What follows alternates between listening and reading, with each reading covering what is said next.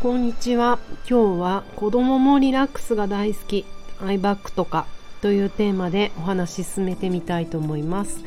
南青山で疲れすぎない体になるためのボディワークボディチューニングやってます。パーソナルトレーナーの内田彩です。こんにちは。そう皆様お気づきの通りなんか風邪ひいちゃったんですよね。もう5日もラジオ更新してなくてすいませんでした。無事です。生きてます。心配するよね。あの風邪はねもう治ったはず。喉と鼻はちょっと残ってるけど。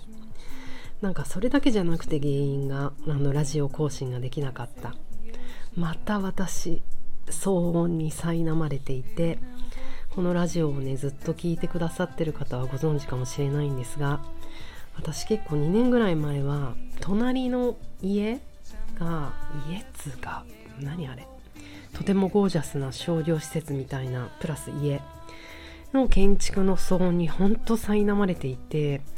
もうダメだと思ったのでコロナ中だったからホテルとかで逃げたりしてたんですよね。でも今回は自分の家じゃなくて自分の家の前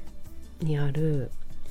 まあこの辺古いマンションだらけなんですけどそれのなんだろう外装工事みたいのやってるのかな。だからずっとなんか朝の8時半から夕方の5時ぐらいまでこう微妙な音がずっと鳴り続ける。こう外壁を何かしてる。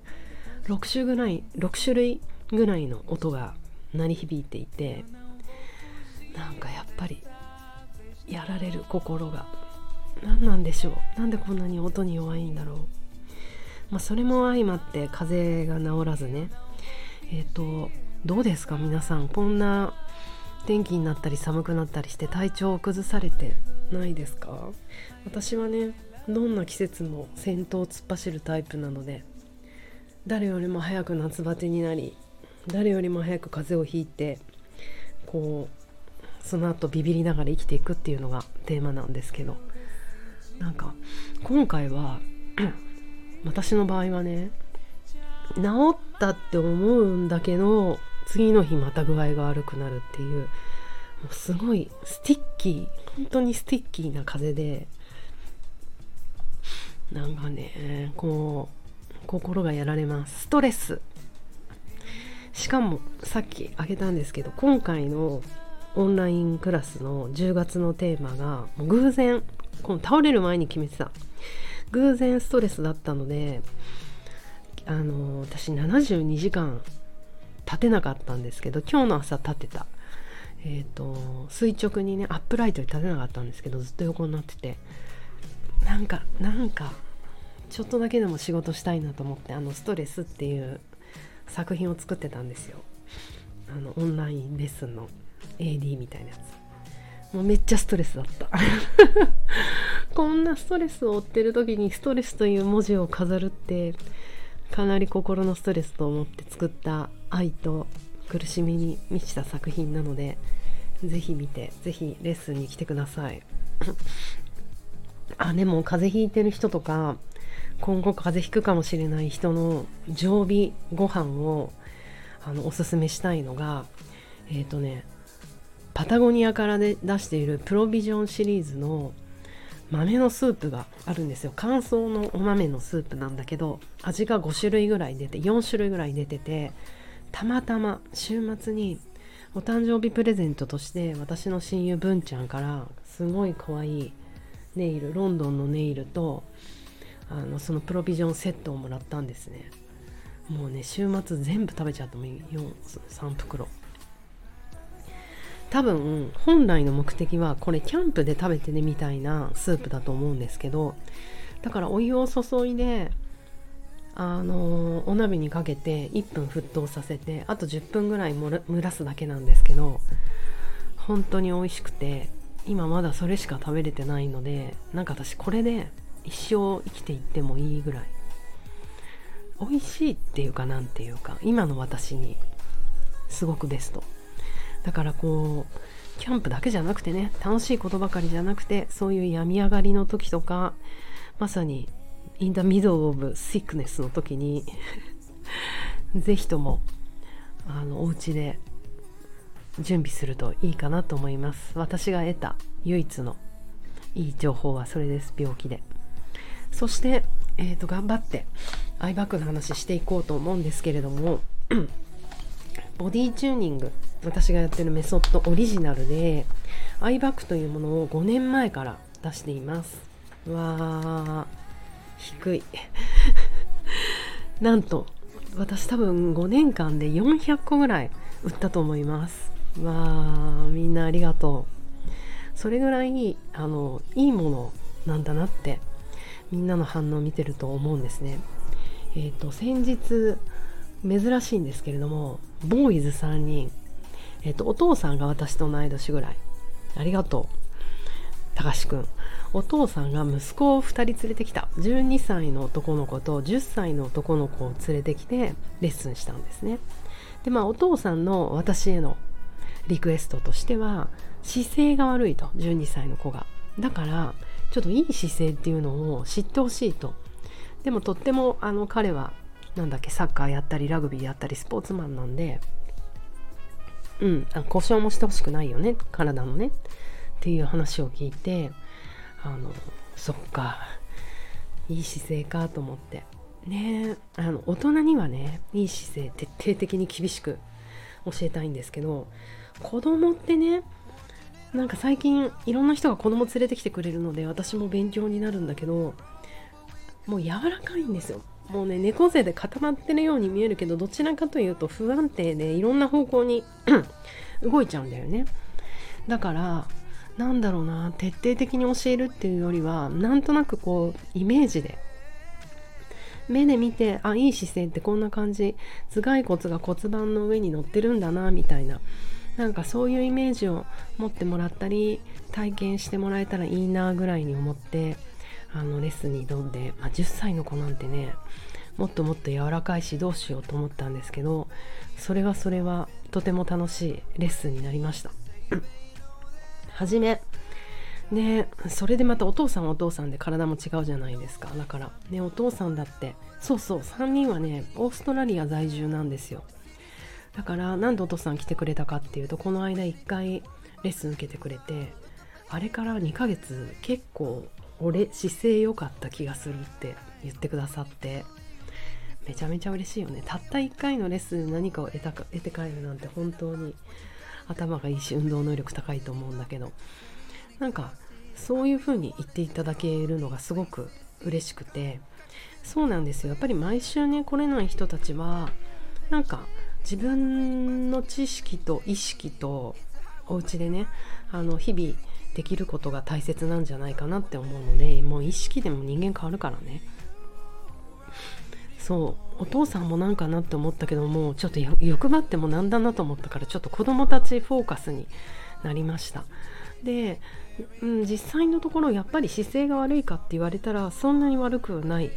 あのただ柔らかいから動いちゃうってことなんですよね。柔らかいからやっぱり猫背の方に座った時に座りたくなるしでもそれは逆に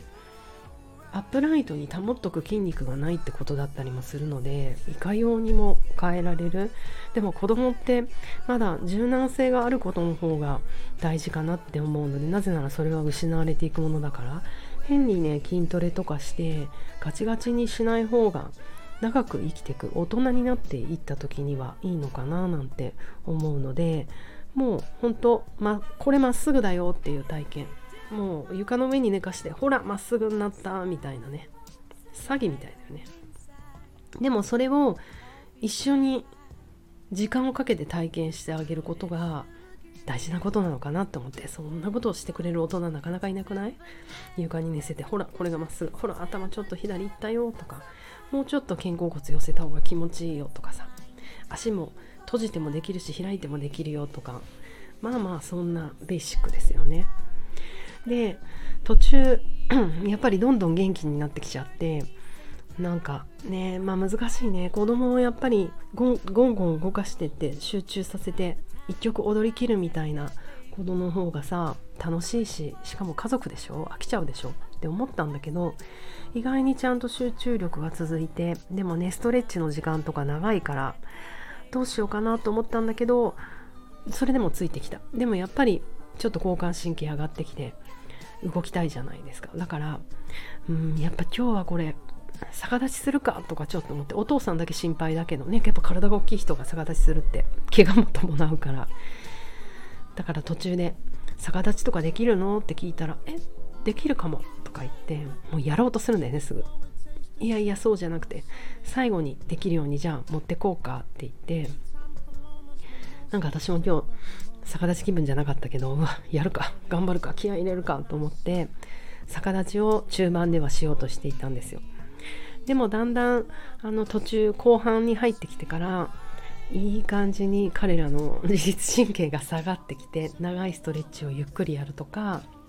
いろんなことを穏やかに呼吸するとかね息吸って吐いてってゆっくりやるんだよとか鼻から吸って鼻か口から吐くんだよとかやるともうねコントみたいに眠くなってくるんですよ。でお父さんとかは「ほら眠くなるな」とか言って「わかる」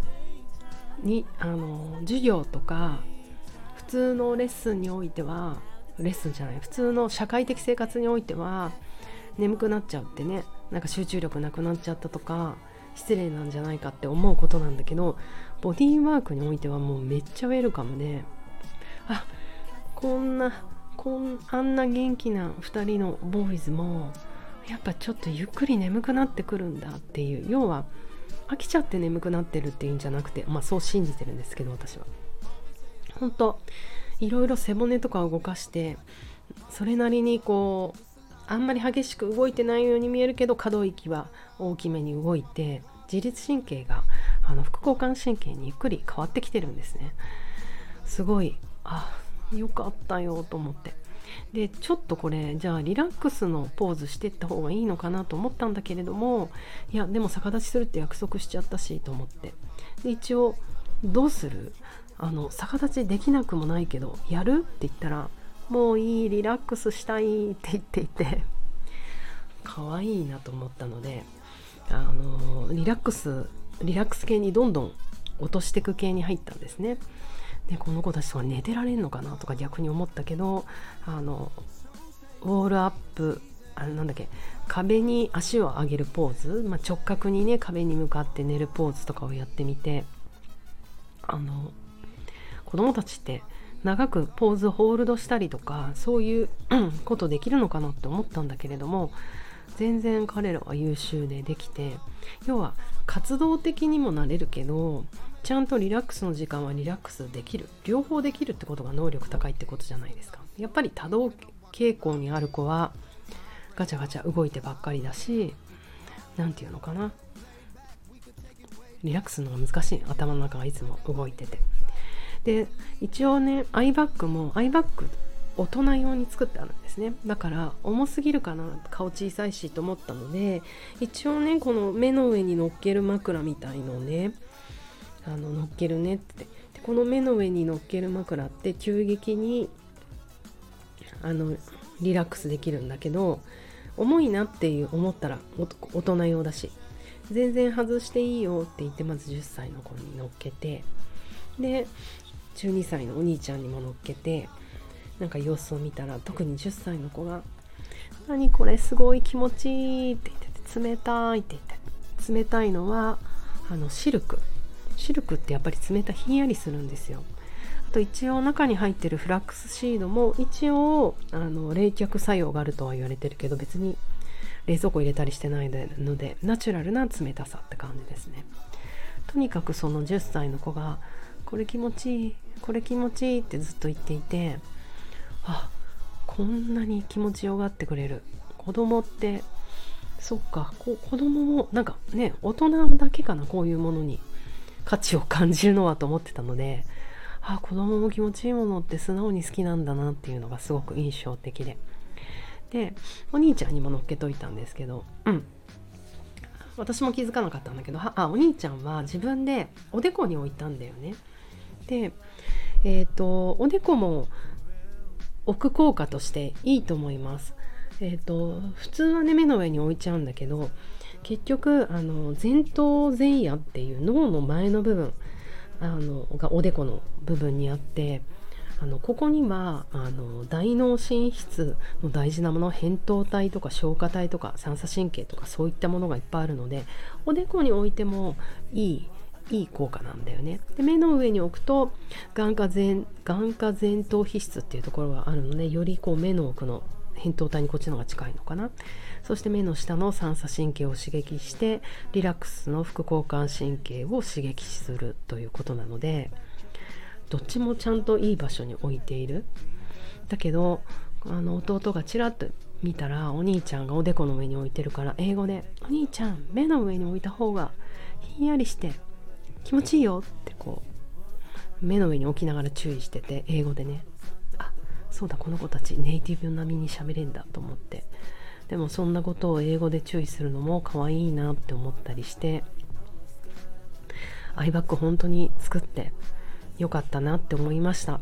えっ、ー、となんと今さっきまゆみちゃんがキャッチしてくれたんですがずっと なんだっけソールドアウトになっていた。iMac なんですがなんと今日また入荷しました。今回はもう30個ぐらいしかないんですけどとりあえずねこの柄はこれでもう作るのちょっと終わりかな。布がね終わっちゃったので終わりかなと思うのでえっ、ー、とぜひぜひまずは自分で使ってみてください。とても気持ちいいです。うん。あとプレゼント用にも最適なので欲しい方はボディチューニングのオンラインストア覗いてみてください。では皆様も風邪ひかないように。頑張りましょう。水曜日。では。